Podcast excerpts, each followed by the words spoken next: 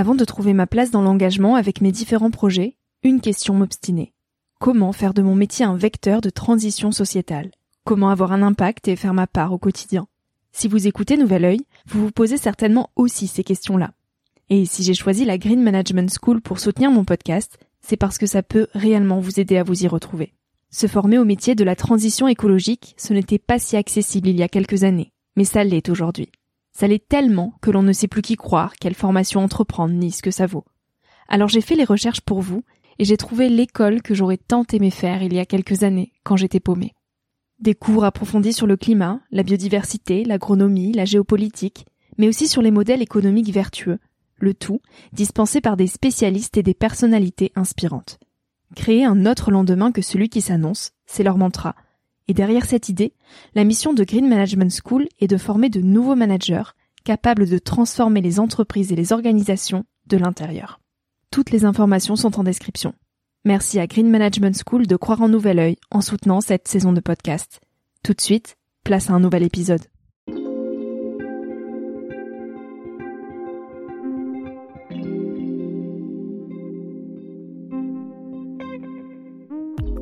Salut à tous, je suis Victoria Guillaumont, j'ai 21 ans et je vous souhaite la bienvenue sur Nouvel Oeil, le podcast qui s'adresse à ma génération, les millennials. J'avais envie de partager avec vous quelques prises de recul, à un âge où l'on se cherche, où l'on construit son chemin, dans un monde de plus en plus incertain. Dans une ère où les réseaux sociaux sont omniprésents, où les informations viennent partout, dans tous les sens, et où trouver sa place est souvent une belle épreuve du combattant.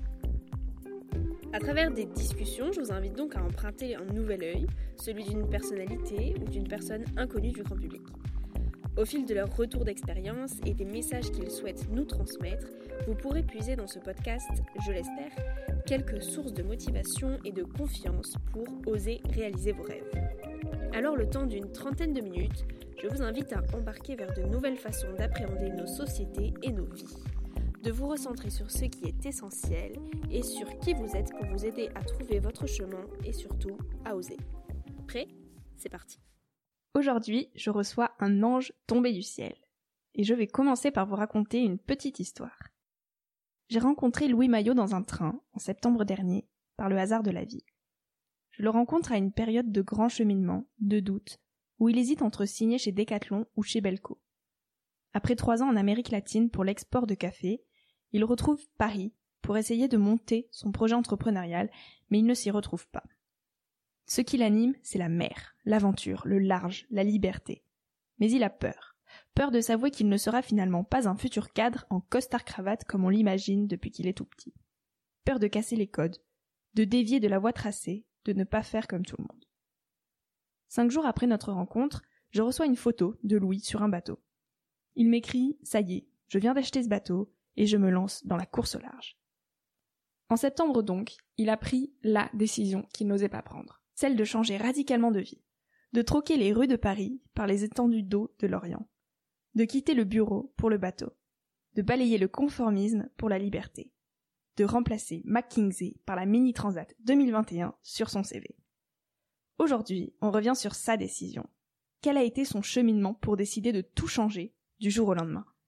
Il nous parle du quotidien de sa nouvelle vie de marin, de sa passion pour le bateau et de ses entraînements pour la fameuse course en solitaire qu'il fera dans deux ans, la Mini Transat, édition 2021. Louis est un amoureux de la vie, un mordu d'aventure, quelqu'un de vivant pour de vrai. Et je compte sur vous pour aller jusqu'au bout de cet épisode, parce que le jeu en vaut la chandelle. Salut Louis, je suis hyper heureuse de te recevoir ici. Bon, je t'ai déjà pas mal présenté en intro du podcast, à ma manière. Euh, mais comment toi, tu voudrais te présenter? Comment tu peux définir la belle personne que tu es? Euh, oulala, difficile question, mais déjà je voudrais remettre la vérité au centre puisque tu es chez moi, donc c'est moi qui te reçois. oui, c'est vrai, mais bon, je te reçois sur mon podcast. Et merci d'ailleurs. Euh, comment je me décrirais? Euh, Je suis en tout cas en ce moment un petit enfant qui a 30 ans. C'est tout? Oui. un enfant à 30 ans, ok. Je suis un enfant à 30 ans qui est en train de vivre ses rêves et qui euh, et qui voit la vie comme un grand, une grande succession de de d'aventures, enfin de d'aventures et de moyens d'arriver au kiff ultime qui est le bonheur et la réalisation de soi. Quand tu étais petit, c'était quoi ton rêve d'enfant? Même si tu es encore un enfant aujourd'hui. Hein. Euh, mon rêve d'enfant quand j'étais petit, en fait, moi le plus, euh, hmm, mon rêve d'enfant. Euh, en fait, je crois que j'en ai eu plusieurs. Et un peu comme pas mal d'enfants, je pense que j'ai eu des phases un peu de, j'ai eu des phases de rêve, quoi. je me suis rêvé euh, pompier. je me suis rêvé médecin, c'est-à-dire un peu le gars qui sauve des vies, quoi. Dans l'action. Je me suis rêvé agent secret aussi. Pas mal ça. Ouais. Je me souviens qu'avec mes frères, on se faisait des petites cartes de d'agents secrets. euh, je sais pas trop ce qui me faisait kiffer là-dedans, à part euh, si je pense à, avoir des vies un peu particulières, je pense c'était ça. Et pourquoi Qu'est-ce qui t'a amené à vouloir faire HEC euh, Bonne question. je pense que c'est il y a une part de moi qui aimait bien le contact de l'autre en fait, donc je pense que le commerce c'est quand même euh, bah, dans les études ce qui amène le plus le contact avec l'autre. Euh, et le commerce c'est même en soi euh, le vrai commerce quoi, ça, ça, ça marche entre deux personnes qui se qui se comprennent fondamentalement quoi et qui sont qui ont envie de commercer l'une avec l'autre quoi. Pour moi Louis le, le commerce euh, c'est c'est c'est euh, je l'ai vécu à, travers l'expérience du négoce mm. et dans le négoce de café typiquement euh, quand t'achètes euh, 10 000 tonnes de café en fait tu tu serres la main de quelqu'un et puis c'est vraiment euh, c'est presque un tu personnel quoi tu tu achètes à une personne et pas une autre et puis tu te fais livrer par cette personne qui a beaucoup de confiance. Et donc bref comme j'aimais bien cette relation à l'autre je pense que c'est c'est une des raisons personnelles pour laquelle je suis parti pour des études de commerce. Alors après j'ai évidemment eu une un, probablement un cadre, fami un cadre familial qui m'a qui m'a conduit à, à me pousser dans une enfin dans une voie exigeante quoi la prépa puis les, puis c'est d'avoir la meilleure école quoi. Tu les as vécu comment ces années-là? T'étais heureux? Trop bien ouais. Ouais. Ouais la prépa c'était canon. Euh, j'ai évidemment j'ai eu du mal hein, parce que c'est dur. Faut bosser beaucoup. Et puis euh, il faut beaucoup bosser. Et donc ça c'était dur euh, au départ. Surtout quand on a 18 ans, on a, on a envie de découvrir pas mal de choses, euh, d'être plutôt dans la justement la découverte de l'autre quoi. Et puis en fait t'as pas vraiment le temps, t'es beaucoup, t'es très tout seul avec tes cours et euh, il faut et bûcher euh, bûcher chacun dans sa copie. Et c'était tellement dur que j'ai fait une troisième année. et donc c'était mon premier échec d'ailleurs. Et à 20 ans, tu savais ce que tu voulais faire? Tu savais où tu allais en, en faisant ces études-là ou pas? T'avais pas d'idée précise Franchement, euh, à 20 ans du coup euh, ouais l'entrée à HEC franchement c'est plutôt euh, tu te projettes dans ce qu'on veut bien dans ce dans ce qu'on veut bien te projeter quoi. Ouais ouais. C'est français ça? Dans ce qu'on veut bien te projeter? On a compris je pense. compris? et comme on veut te projeter dans des métiers style euh, des métiers prestigieux de banquier d'affaires de consultant ou d'investisseur euh, et d'entrepreneurs, parce que HEC est très porté entre entrepreneuriat, ben en fait tu te tu t'auto enfin tu, tu, te projettes là où on te dit de, potentiellement d'aller puis et puis les types qui viennent te parler c'est le PDG de Danone et tout donc tu te dis bon bah aussi pourquoi pas une grande industrie puis devenir un jour euh, un jour un grand patron en fait t'arrives dans l'école vraiment dans cet esprit là quoi mm. et donc moi ce que je voulais faire à ce moment là euh, je suis un peu passé partout tu vois je me disais bon bah je vais euh, je m'intéresse beaucoup à l'investissement parce que c'est très relationnel en fait au final l'investissement. Du coup, je me suis intéressé pas mal à l'investissement. J'ai fait un stage dans l'investissement. Euh, euh, puis j'ai aussi fait pas mal de stages dans des trucs très concrets. Genre dans l'opérationnel, j'étais chez Bic euh, dans une usine pendant deux mois. J'étais chez Decat aussi, Decathlon pendant deux mois euh, dans un magasin. J'ai pas mal exploré, je pense, des mm. choses des, des, des, des HEC quoi mais pas j'avais pas d'idée précise en tout cas j'avais pas du tout mais du tout l'idée que j'étais en train de que je voulais faire ce que je suis en train de faire maintenant oui parce que maintenant t'es marin en septembre euh, t'as pris une décision un peu folle qui a changé ta vie celle de te lancer dans la course au large. Euh, pourquoi et comment tu t'es dit du jour au lendemain euh, c'est le moment je me lance j'y vais? Quel a été l'élément déclencheur? Euh, bah, en fait j'ai eu l'impression d'avoir plein de petits éléments déclencheurs depuis euh, depuis disons en fait depuis mes six ans quoi. Mais le, le les, la vraie accélération de ces moments déclencheurs c'était juste après enfin, c'était à HEC je pense en, en école et l'élément déclencheur The Element c'était en septembre là ouais septembre dernier. Je peux peut-être commencer par celui-là. Ouais, vas-y. The élément déclencheur, c'était. Euh... Bah, je me trouvais à ce moment-là entre deux eaux, en, gros. C'est-à-dire, euh, je venais de rentrer du, du Honduras, où j'ai vécu deux ans, euh, et puis euh, en fait trois ans en Amérique, en Amérique latine pour l'export de café. Donc je viens de rentrer, je passe, je passe, je viens de rentrer euh, donc euh, d'Amérique latine. Je passe un an euh, à essayer de monter un projet entrepreneurial à Paris. Euh, je suis pas vraiment dans mon assiette, c'est pas mon truc. J'ai un peu de mal à, à, me retrouver quoi. Et puis euh, tout ça, ça m'amène à, à, à septembre de cette année. Et puis en septembre, assez de manière assez incroyable, je suis à, je suis à, en fait à deux, enfin à une signature près de commencer chez quelqu'un ou chez quelqu'un d'autre, Ouais. entre chez Decathlon en gros, euh, commencer un boulot quoi chez Decathlon ou chez euh, dans une entreprise qui s'appelle Belco qui fait de l'export de, de ca- de cacao, de café pardon, de l'import de café pardon à Bordeaux justement. Et euh, et euh, plusieurs petits déclics, peut-être plusieurs petits petits anges que je croise que je croise à ce moment-là, euh, dans une première personne dans le train qui est toi. Et ensuite une, de- une deuxième personne qui me enfin, qui me fait arriver un peu par hasard à, à La Rochelle et pour passer le week-end. Et puis et puis alors je, suis- je suis à La Rochelle euh, le week-end et puis je suis censé rentrer lundi pour commencer chez Decathlon euh, un test.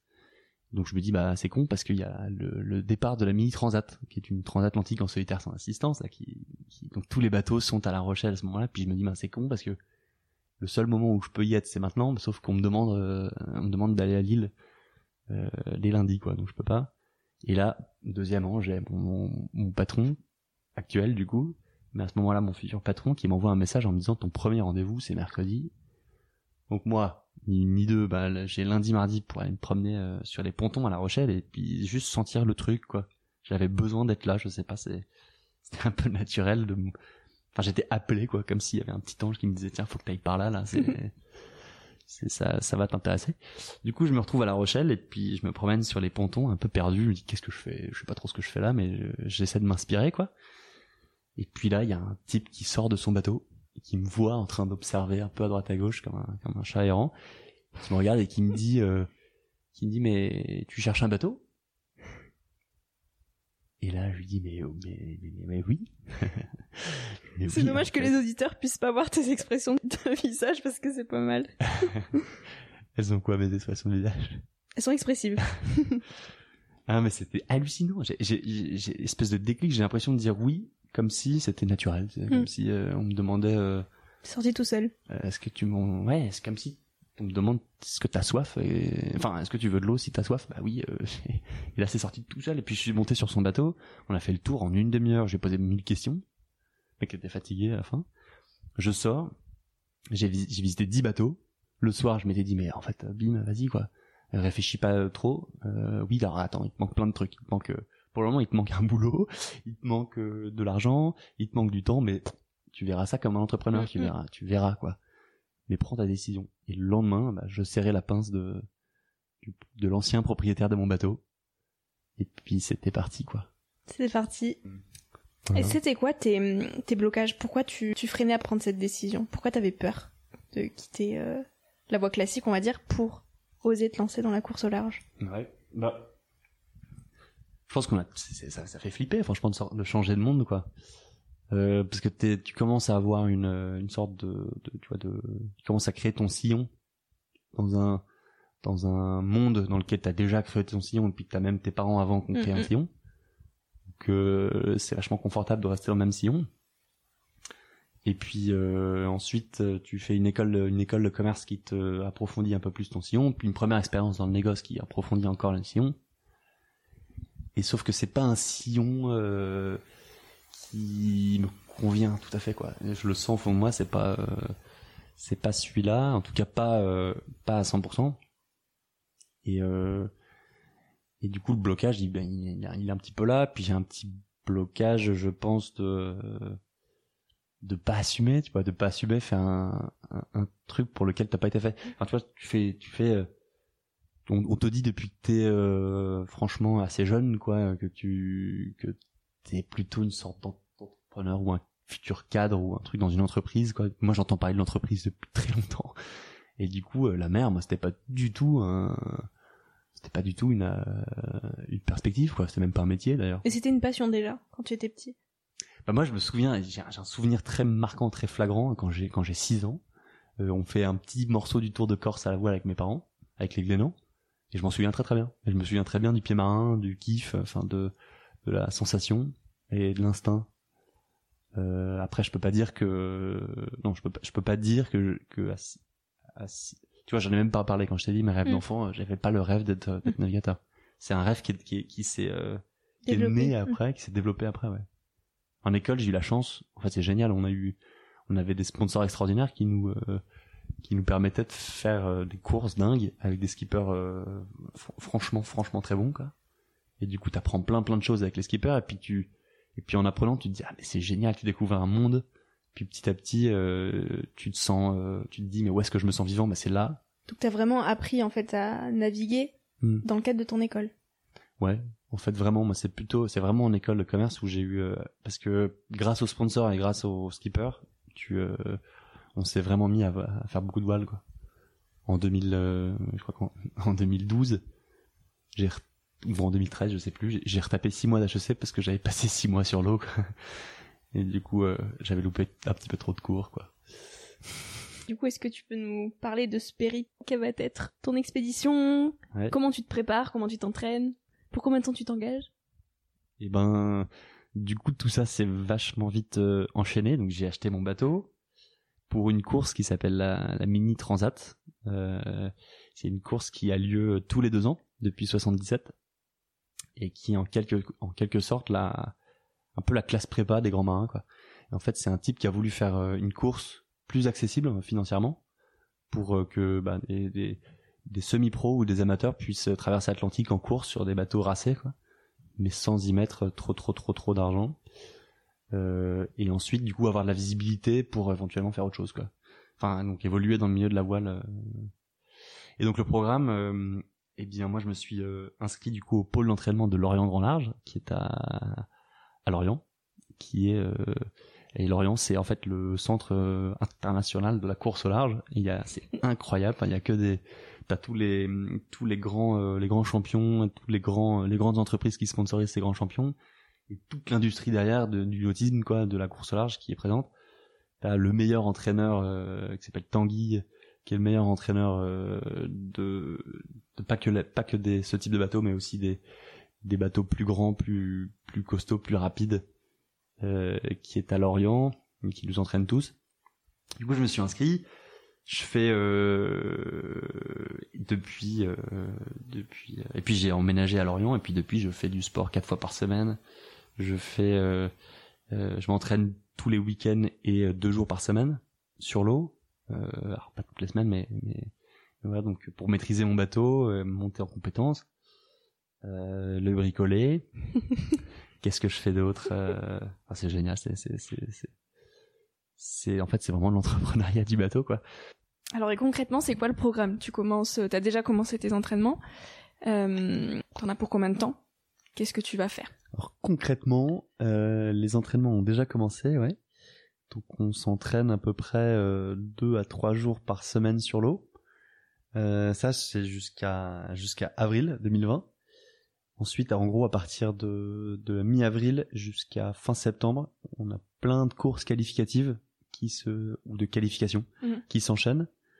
Euh, et pour dans l'idée, euh, enfin au-delà de l'idée, il faut qualifier, il faut se qualifier euh, sur 2500 000, 1500 000 en course, 1000 hors course. Donc il y a beaucoup de, faut beaucoup beaucoup naviguer jusque de avril à septembre 2020 et rebelote 2021. euh, donc re, euh, euh, un- en- enfin entraînement intense de septembre à avril et de avril à euh, septembre euh, plein de courses de qualification jusqu'à fin septembre qui est la 2021 qui est le départ de la mini transat. Donc il faut que tu sois qualifié pour euh, pour faire la mini transat. T'es Ouais. pas sûr à 100% encore de, de la faire. En fait, il y a quatre, on est à peu près apparemment 140 euh, bateaux mini et il y a 87 dans 90 places. 90 places. Donc tu vois, il y a du il y a du déchet quand même. Ah quand même ouais, 50. Ouais. C'est pas mal. Et du coup, euh, les sélections, elles se font essentiellement sur le nombre de mille. euh, euh, enfin, il faut avoir fait ces 2500 000. Et une fois que, tu vois, si on est plus que 90 à avoir validé 2500 000, eh ben c'est celui qui en aura fait plus. Et après, on prend en compte le classement.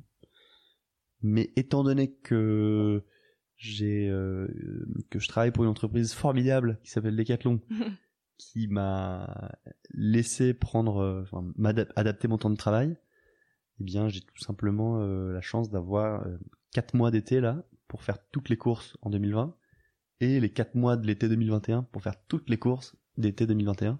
Donc a priori, j'aurais, je devrais avoir le temps pour faire toutes les toutes les qualifs. Quoi. Et c'est quoi tes ambitions pour l'après mini transat? Ah ah. Secret? Ils viennent toucher du bois. Écoute, euh, c'est euh, en tout cas j'ai euh, l'ambition de ne pas m'arrêter là. et j'ai un rêve secret. Mm, mm.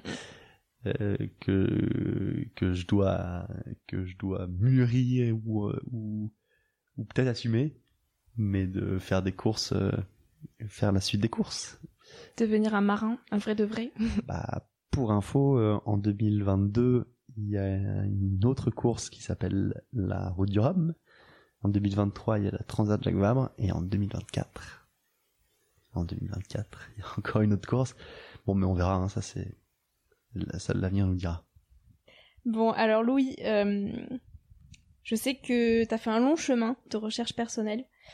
Et, euh, et j'aimerais te poser des questions un peu plus philosophiques. euh, on a besoin de quoi pour être heureux dans la vie? Parce que tu as l'air quand même d'être bien sur ta voie là maintenant, bien dans tes baskets, bien heureux. Eh ben, euh, toujours en prenant moi, ma, ma, ma, petite et humble expérience personnelle, euh, bah, j'ai eu des moments justement où j'étais beaucoup moins heureux. Et, euh, et ben ça, je pense que déjà c'est un truc, c'est de, de, bien accepter euh, et de profiter de ces moments-là. En fait, profiter des moments euh, où on se pose des questions. Enfin, il faut s'en poser, quoi. Je pense. Et, et accepter le fait qu'on s'en pose, quoi. Comme dirait mon cousin Dimitri, que j'adore, qui est un de mes petits anges aussi. Il dit, euh, il dit c'est ok c'est ok de d'être un peu paumé de temps en temps. Euh, tu vois, t'as un certain, un certain âge, c'est normal. Euh, une période entre deux eaux, bah, c'est normal de paumé. Et pose-toi des questions, c'est bien.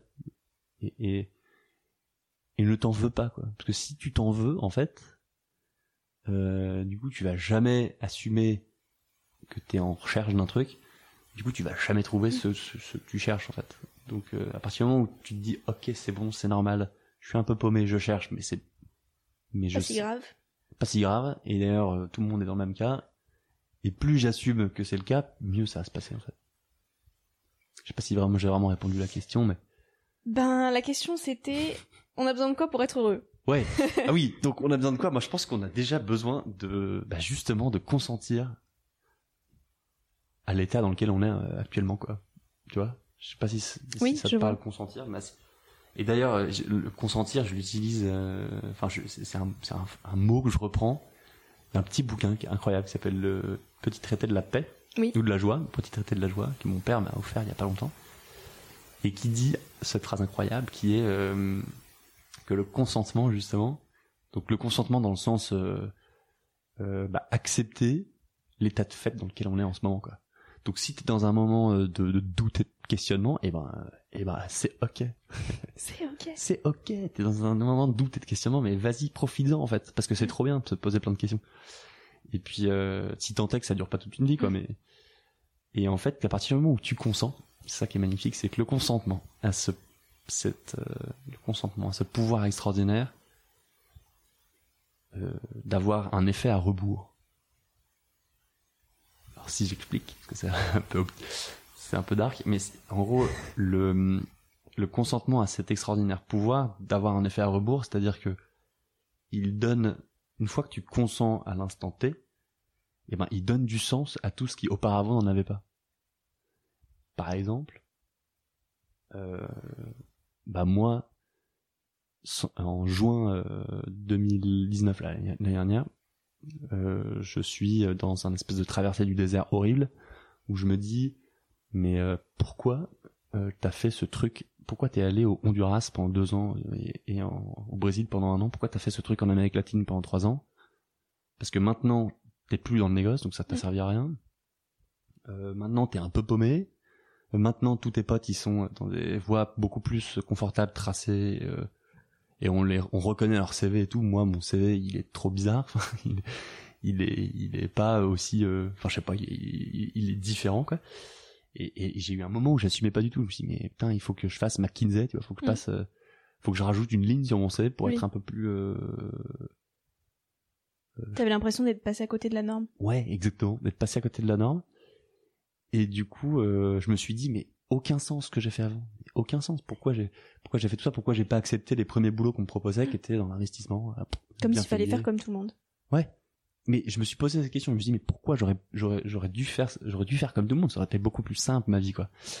Et en fait, euh, et donc du coup, j'ai perdu le sens de ce que j'avais fait avant. Et à- au moment où j'ai consenti à, à, à, à- à me dire, mais euh, bah justement, à un moment où j'ai consenti à me poser des questions, et puis j'ai du coup assumé ma, ma Mm. voile, et puis que j'ai consenti à mon, à mon, en fait, à mon bonheur à ce moment-là, qui était juste, qui, qui est, euh, pas qui est d'assumer ma, ma passion pour la voile et mon, mon nouveau projet. Et ben tout ce qui avait du, qui n'avait pas de sens à ce moment-là, bah, bah, du coup a repris son sens quoi. Je sais, je sais pas si c'est. Oui, non, mais oui, je comprends tout à fait. c'est quoi être libre? Être libre, c'est marrant. J'ai un, j'ai un copain qui s'appelle Richard qui m'a envoyé il y a pas longtemps euh, quand je lui ai annoncé mon histoire de, bateau. Il m'a dit euh, extraordinaire Louis, euh, tu es né pour être libre. Alors je lui dis qu'est-ce que ça veut dire? Et en fait, euh, je sais pas ce que ça veut dire être né pour être libre, mais en tout cas euh, être libre, je pense que c'est être, euh, c'est dans la tête quoi. C'est de savoir. en fait, être convaincu qu'on est capable d'aller à peu près à peu près où on veut tant qu'on y met à fond euh, du, du, cœur et de la sueur quoi parce que c'est du boulot mais qu'on est à peu près capable d'y aller quoi. Tu te sens libre, toi, aujourd'hui? Eh bien carrément. Alors après euh, c'est une liberté tu vois enfin je vais me retrouver sur mon petit bateau de 18 mètres carrés là, euh, 6, 6 mètres 50 sur 3 euh, au milieu de l'Atlantique je vais pas me sentir super libre de me quitter mon bateau quoi. T'es t'es t'es en pré- enfin t'es tu vois t'es dans ton bateau quoi mais Mm. donc t'es en, t'es enfermé entre guillemets mais c'est euh, en fait c'est des endroits où justement on est dit dans sa tête moi je je, je, perçois déjà quand je suis à, quand je suis à la barre de mon bateau j'ai l'impression d'être dans un enfin tu vois j'ai l'impression que l'océan est à moi quoi Ouais. et j'ai l'impression de pouvoir aller n'importe où de voler ça c'est assez impressionnant comme euh... et puis sans euh... j'ai l'impression que je parle- beaucoup mais mais j'ai un j'ai un souvenir quand j'étais en prépa on est allé visiter une euh, des sœurs Ouais. Enfin nous on allait visiter des moines en fait euh, et les bah du coup les, les, les femmes sont allées voir des sœurs et elles et je me souviens d'une copine qui me disait il y a une sœur qui leur a dit un truc incroyable donc euh, la, la- ma copine lui pose la enfin cette amie euh, lui pose la question lui dit mais vous vous vous sentez pas un peu emprisonné derrière vos barreaux? Parce que tu sais les, les sœurs elles sont derrière des barreaux Mhm, quand ouais. elle te parle. Et euh, et t'as la sœur qui lui a répondu ce truc incroyable et que je comprends que maintenant, tu vois. Elle lui a répondu euh, mais qui est entre vous et moi derrière les barreaux? En fait, c'est un truc de dingue. C'est-à-dire qu'elle elle est dans son petit euh, cloître qui est euh, qui est effectivement plus petit que le monde quoi. Nous on peut aller dans le monde, elle elle peut aller que dans son cloître. Mais elle elle a la elle a, la- en fait elle a sa liberté elle dans sa tête quoi. Elle est elle est libre parce qu'elle est connectée euh, bon, elle elle est connectée à Dieu quoi. Et moi, euh, sur mon petit bateau, je me sens presque aussi dans cette forme de liberté, un peu connecté au supranat, enfin, au, à quelque chose de plus grand. Et, et dans mon cas, effectivement, à Dieu d'ailleurs. Et c'est c'est ça, du coup, qui t'a fait tomber amoureux du, du bateau? Ce sentiment de liberté, de grandeur? Ben ouais, franchement, euh, il y a, un, y a un, un truc moi qui me dépasse sur un bateau, c'est et, et, et je le et ça me rend, euh, je sais pas, j'ai l'impression d'être au bon endroit quoi. Et, euh, et ça va, c'est c'est de la liberté, mais c'est au-delà de la liberté, c'est presque de la, c'est euh, c'est une espèce de connexion aux éléments, euh, de grandeur, ouais. Euh, Tu sens vivant. je me sens vivant. Qu'est-ce que Petite flamme te- intérieure, De quoi? Petite flamme intérieure qui nous anime tous. Oui. Et ben justement, qu'est-ce que t'as envie de dire aux jeunes qui savent pas trop où aller aujourd'hui? Ils sont un peu perdus. Eh bien, euh, moi, je leur dirais deux choses. La première que je leur, que je leur dirais, c'est, c'est que c'est ok. c'est ok de pas savoir où on va. Mais la deuxième chose, c'est quand même chercher, quoi. Ouais, restez pas les bras croisés. Ouais, c'est pas rester les bras croisés.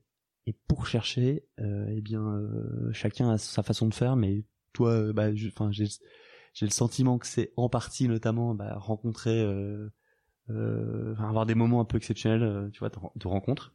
Moi, c'est un peu ça aussi. Et c'est des moments, en fait, euh, qui peuvent se transformer en des vrais signes, tu vois, ou des anges, un peu des, des voilà. Donc moi, ce que je dirais, c'est c'est c'est ça, quoi. C'est euh, de, de c'est ok et il faut chercher. Et je sais que euh, t'adores lire Ouais. et que t'as une grande réserve de citations trop cool. Euh, ça serait laquelle ta citation préférée? Euh, tiens, c'est marrant. Tout de suite, tout de suite, je pense à la, la citation que je t'ai déjà dite. Sur- Ouais. Mais j'arriverai pas à la ressortir exactement, mais elle est très bien dite, quoi. C'est euh, c'est euh, l'histoire du consentement qui a cet extraordinaire pouvoir d'exercer à rebours. Donc euh, le, le sens, euh, enfin bref, ce qui et, donner du sens à ce qui n'en avait pas. Mhm. Mais j'ai une autre phrase du coup que j'aimais, que je me souviens très bien avoir noté notamment en voyage avec mon cousin Augustin, euh, qui était une histoire de c'est Tesson, Sylvain Tesson, Mhm. Qui dit euh, qui regarde les étoiles là et il est probablement un peu bourré et il dit en regardant les étoiles euh, les étoiles sont comme ces ces bouts incandescents de Havane euh, et tu vois que serait en train de fumer une sorte d'être supérieur. J'aimais bien cette, cette citation. Trop cool.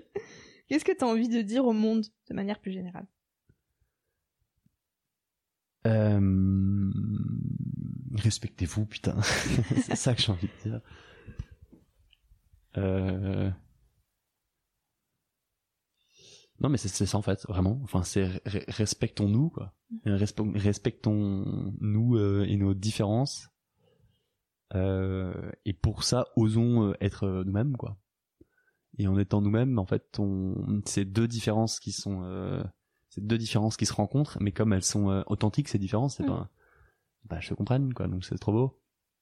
Et je pense que c'est vraiment une micro, c'est un peu la philosophie de comptoir, mais mais je suis convaincu que l'incompréhension ou le ou le ou euh, les, les, les, les- je sais pas la, la violence entre des, des, des civilisations ou des êtres ou voilà euh, ou envers la nature d'ailleurs violence en- Mm. envers la nature ça peut venir de euh, de ben, du fait qu'on ne se soit pas trouvé qu'on est violent avec nous-mêmes quoi en fait quand je pense que quand t'es violent avec toi-même t'es violent avec les autres et, et quand t'es et pour ne plus être violent avec soi-même il faut euh, eh ben faut se dire justement je suis c'est ok enfin faut être euh, faut devenir qui on est pour faire ami ami avec soi-même quoi Ok.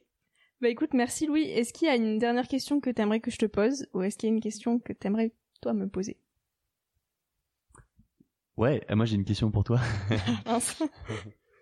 Euh, moi j'ai une question pour toi bah, comme justement tu as 21 ans. Euh, et qu'à 21 ans euh, moi j'étais euh, dans une espèce de, de, de légèreté qui s'est parfois mue en genre de qu'est-ce que je fais là? Mhm. Et ben ma question pour toi, c'est c'est bah c'est toi, qu'est-ce que tu ressens enfin en tant que fille de 21 ans, qu'est-ce que tu ressens aujourd'hui et comment tu fais pour pour te projeter dans un dans un dans un toit meilleur quoi. Enfin dans un toit pas pas meilleur mais mais parce que t'es mais mais un toit futur. Qu'est-ce que je ressens dans quel sens? Et ben Sur par rapport à quoi? Euh, par rapport au monde qui t'entoure justement. Ouais. Euh, Bah écoute, j'en ai un peu déjà parlé tout à l'heure. Non Euh, attends attends, je trouve que cette question est trop philosophique. Je te je te je, je, je- je peux reprendre? Oui. tu- Sauf si sauf si elle te parle quoi. Elle te parle cette question? Ouais. Bah j'allais partir dans des idées peut-être un peu noires, euh, comme, enfin, on en a parlé tout à l'heure, mais du Ouais. fait que moi ce que je ressens c'est quand même un, je perçois un avenir plutôt assez noir pour la planète. Euh, mais je sais pas si tu voulais en venir là en me posant cette question. Euh mais si, ça peut. Ouais. Ok. Bon, euh, on développe là-dessus alors? Ouais, après j'en aurai une deuxième du coup. Ok, bon super, ça va finir par interview de Victoria Guillaume.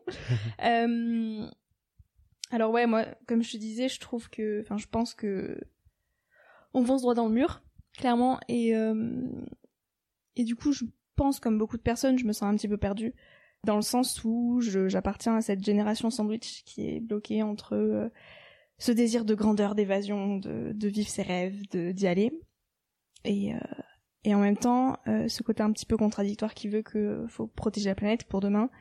Et c'est compliqué parce que on baigne dans cet environnement qui nous pousse, comme tu le disais tout à l'heure, à rentrer dans le moule.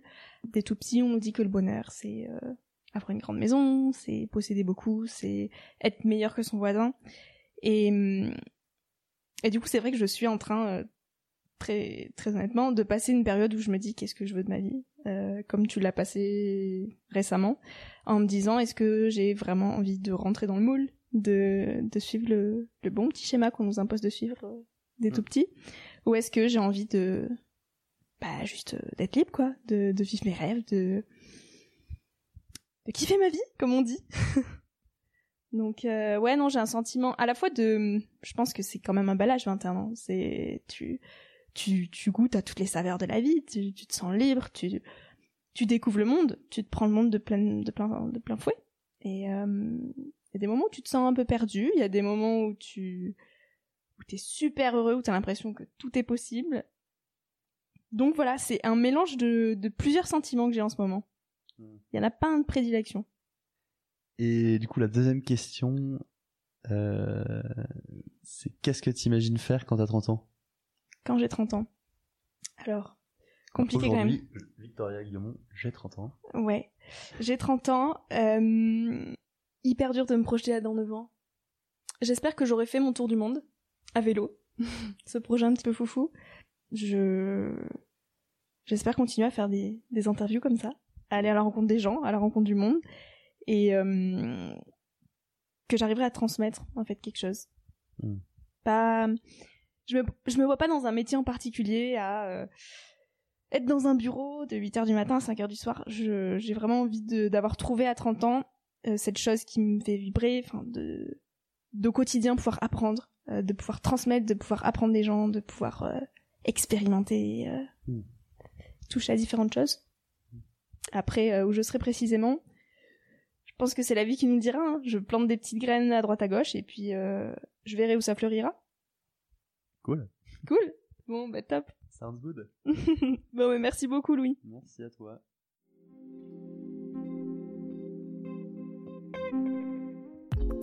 Merci à tous d'avoir écouté l'épisode jusqu'au bout. J'espère qu'il vous a plu et surtout qu'il a pu vous inspirer. Pour suivre les aventures du podcast, je vous invite à vous abonner et à suivre ma page Instagram Nouvelle Oeil. N'hésitez pas à me faire part de vos retours et de vos suggestions et surtout à en parler autour de vous pour faire connaître le podcast. Je vous dis à très bientôt pour un tout nouvel épisode et en attendant, savourez la vie comme il se doit et faites des choses folles.